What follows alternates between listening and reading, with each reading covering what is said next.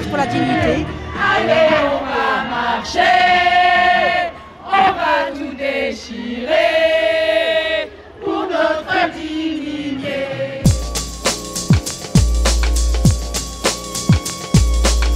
Le 19 mars, il faut qu'il y ait des lions qui partent de toute la France en direction de Nation 14 heures. Je vous rappelle en 2005, il y avait cette idée que lorsque Zied et Bouna sont morts, et on comprend d'ailleurs pourquoi Zied et Bouna ont couru, il suffit de regarder ce qui s'est passé pour Théo, eh bien il y avait cette idée dans les quartiers populaires que parce que ça brûlait ici, il fallait que ça brûle là, et parce que ça brûle là, il fallait que ça brûle ici, il fallait que ça bouge ici, et très concrètement, c'est la même chose qu'il faut décliner concernant l'écart contre le racisme, les racismes d'État, c'est le premier mot d'ordre, et la bonne nouvelle c'est que ça part des familles des victimes des violences policières, c'est-à-dire ça part des premiers et des premières concernés par les violences en tant que telles, qui sont à l'initiative de cet appel du 19 mars. Il y a évidemment d'autres mots d'ordre. Les autres mots d'ordre, c'est la question des réfugiés. On ne peut pas vivre aujourd'hui dans un pays qui condamne non seulement évidemment ceux qui se solidarisent des réfugiés, on l'a vu dans la vallée de la Roya et ailleurs, mais très honnêtement qui font la chasse actuellement aux réfugiés, mais où malgré les promesses qui ont été faites par ce gouvernement, des réfugiés qui se retrouvent renvoyés dans le pays par lequel ils sont passés avant d'arriver en France. Le troisième axe, il est fondamental évidemment, c'est celui des libertés démocratiques, c'est celui contre l'état d'urgence, c'est-à-dire en réalité contre un état liberticide qui empêche tout mouvement de contestation à l'échelle de ce pays-là. Et enfin, la question sociale nous est chère dans cette affaire-là, et très concrètement, on ne peut pas avoir d'égalité de démocratie s'il n'y a pas d'égalité sociale par ailleurs. C'est vrai dans les quartiers populaires, c'est vrai aussi dans la ruralité. Et c'est au détour de tous ces mots d'ordre. Je le dis parce que tout le monde depuis des mois a au trip la nécessité de faire de la convergence. On est tous à souffrir individuellement, voire collectivement, mais l'idée fondamentalement, c'est de pouvoir politiser cette souffrance. Et politiser cette souffrance, c'est de faire converger nos souffrances, converger nos orientations politiques. Eh bien, ça aussi, c'est malgré tout, à mon sens, une bonne nouvelle, c'est que ça vient à l'initiative des familles victimes des violences policières qui appellent à la convergence des luttes sans pour autant noyer les agendas les uns dans les autres. C'est-à-dire concrètement, il faut le dire très nettement, que la question des quartiers populaires est pour nommer les choses comme elles sont. Les Arabes, les Noirs, les Roms, les musulmans, qui sont discriminés pour ce qu'ils sont et pas simplement pour ce qu'ils font, et pour autant ne fera pas de barrière entre un eux et un nous de ce point de vue-là, qui sont discriminés racialement, avec évidemment toute la notion de construction raciale, parce que je sais qu'on n'est pas tous au même fait là-dessus. Personne ne parle de race biologique, surtout pas. Mais l'idée de dire que les flics sont capables de contrôler au faciès plus certaines catégories de la population que d'autres, tu l'appelles comme tu veux, si race ça te fait mal à la tête, eh bien, dis noir et arabe si tu veux, il n'y a aucun problème. Mais il y a cette idée de construction sociale qui fait que dans ce pays, il y a des individus qui sont dans, une, dans un registre de sous-citoyenneté. Plus de justice et éradiquons les inégalités.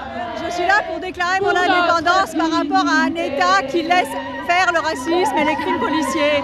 Pour marcher contre la violence policière, contre le racisme, contre la précarisation, l'inégalité et l'exploitation. Il faut clamer notre dignité. On l'a toujours eue, elle est là et on la clame aujourd'hui. C'est une manifestation faite pour les premiers concernés, par les premiers concernés. Dénoncer le racisme euh, d'État et de la société. Pas de pas de justice, pas de justice, pas de paix, brutalité. On ne peut pas se glorifier historiquement de la commune comme un héritage du mouvement ouvrier. On ne peut pas se glorifier historiquement de mai 68 comme un héritage du mouvement ouvrier avec ses barricades et ses flammes. Si on ne se réfère pas, si on n'intègre pas dans son logiciel de référence politique les mouvements de protestation et de révolte dans les quartiers populaires, parce qu'on n'accepte pas la khogra, on n'accepte pas qu'on nous la fasse à l'envers, l'humiliation, évidemment l'humiliation qui continue, y compris en sous-bois, il suffit d'écouter les jeunes et les moins jeunes où les flics passent actuellement après ce qui s'est passé pour Théodore et disent aux jeunes, est-ce que tu veux que je t'encule avec ma baïonnette?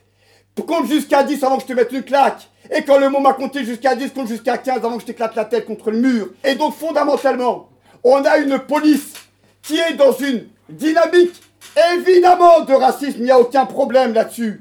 Alors je veux pas faire le débat ici. Est-ce qu'on a affaire à des pratiques racistes d'une police ou est-ce qu'on a affaire à des pratiques d'une police raciste?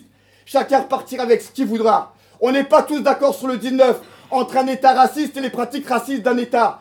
Mais fondamentalement, ce que l'on doit comprendre ici, c'est qu'il ne s'agit pas pour nous, contrairement à d'autres groupes, notamment la déclinaison socialiste de cette mairie ici à Lyon et ailleurs.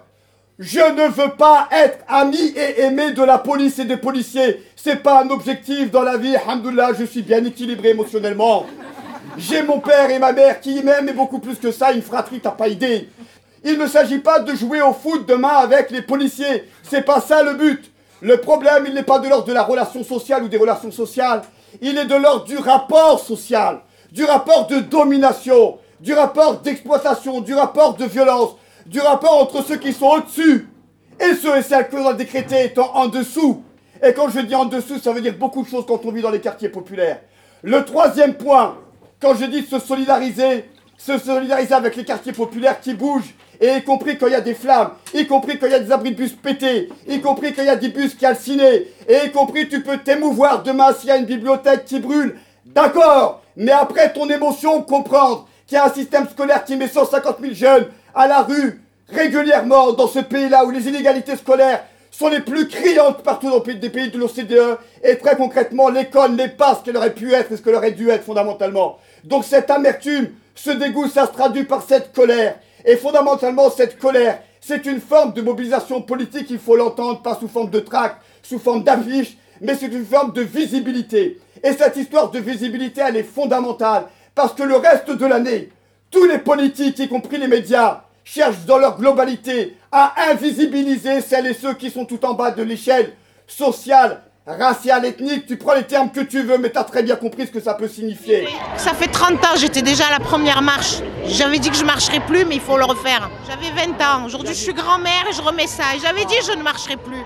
Pas de justice, pas de paix. Tant qu'on est dans la lutte, c'est qu'on y croit encore. Il reste l'espoir. Malheureusement, il y a 30 ans, c'était que l'immigration maghrébine. Aujourd'hui, regardez autour de vous. Il y a tout le monde. Voilà. Moi, en fait, je suis la petite sœur d'un jeune homme qui a été tué en 1981, qui s'appelle Zahir Boudjelal. Et après 30 ans, on se retrouve encore à marcher. À l'époque, j'avais 6 ans, aujourd'hui, j'en ai 41. Voilà. on n'est pas tout seul. Hein. Regardez, hein. nous, on n'arrêtera pas de toute façon. D'accord, tu pas prêt de baisser les bras, toi Ah non. Je pense à mes frères, moi. Mon frère, il est décédé avec la police. Et Abdoulaye. Violence policière Violence policière, ouais. Qu'ils essayent de cacher. Mais nous, on est là pour les représenter. C'était des petits jeunes de 26 ans, ils étaient gentils. Ils les ont coursés sur euh, Abdoulaye, ils ont tiré 10 balles dans le corps. Mais des balles, de vraies balles Des vraies balles, là, il n'y a pas longtemps. L'année dernière, en décembre. Avec ou sans foulard, maman, toutes égales. Ça fait combien de temps que vous militez, vous, contre le racisme et, la xénophobie euh, Au moins 70 ans, puisque j'en ai 80 et quelques. Et ils font toujours pour nous. il est là le problème. Ils nous demandent jamais rien. Mais ils pensent qu'ils font les, bonnes choses pour nous. Non, déjà, il faudrait remettre de la démocratie dans cette France, pays des droits de l'homme, qui est euh, soi-disant le pays des Lumières. Et j'aimerais bien savoir quel est le connard qui a coupé le courant. tous, noirs, arabes, et musulmans. Nous sommes noirs, arabes, et musulmans. Un signe éloquent, c'est que la dernière loi votée par ce gouvernement, parce que maintenant c'est fini, la session parlementaire est terminée, ça a été, comme l'a dit Ramata, d'aligner les flics alors qu'ils avaient déjà le permis de tuer, sans se gêner évidemment, mais d'aligner le permis de tuer des flics sur celui des gendarmes. Je rappelle que les gendarmes, c'est l'armée. Ça veut dire qu'il y a une partie de la population qui, sans aucun doute, relève de l'ennemi intérieur. C'est ça qu'il faut intégrer dans cette affaire-là. Et qu'on n'en a pas fini avec ces grilles de lecture qui permettent de valider les guerres à l'extérieur pour mener aussi dans le même temps, avec le même registre, le même vocabulaire, les grilles à l'intérieur en direction d'une partie de la population. Et enfin, le dernier point, et je terminerai là-dessus. Les médias mettent en avant certains morts, certaines victimes plus que d'autres. Notre stratégie à nous, c'est de dire oui, ils font partie de notre combat. Adama Traoré, il est des nôtres comme dit Assa Traoré. C'est notre frère à tous. La Mindiang, c'est notre frère à tous. Kaliziri, c'est ton père ou ton grand-père. Et fondamentalement, la famille s'est agrandie, cette famille de solidarité. Mais nous dirons dans le même temps que Adama Traoré, c'est le huitième mort de l'année 2016. Je le dis parce que ça se sait pas.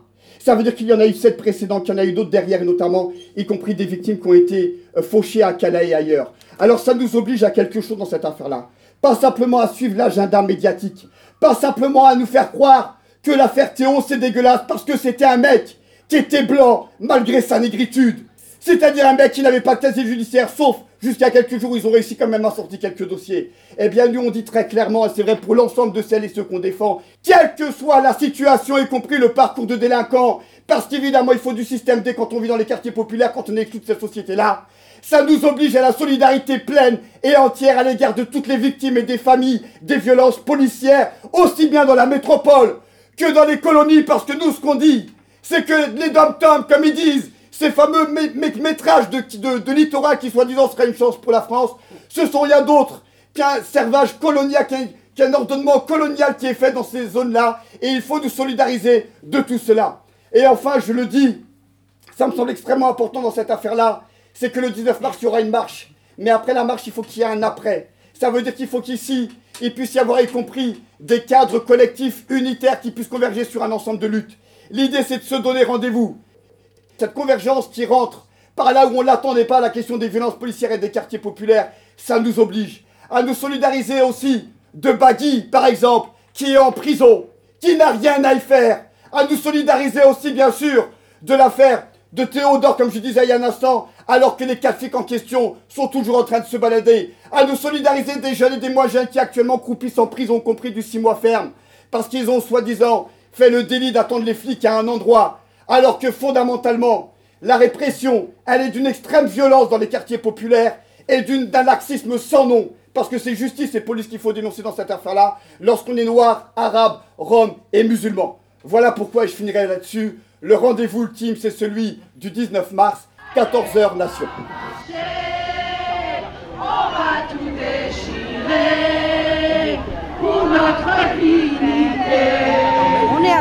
Est à Barbès et euh, c'est une marche pour la dignité.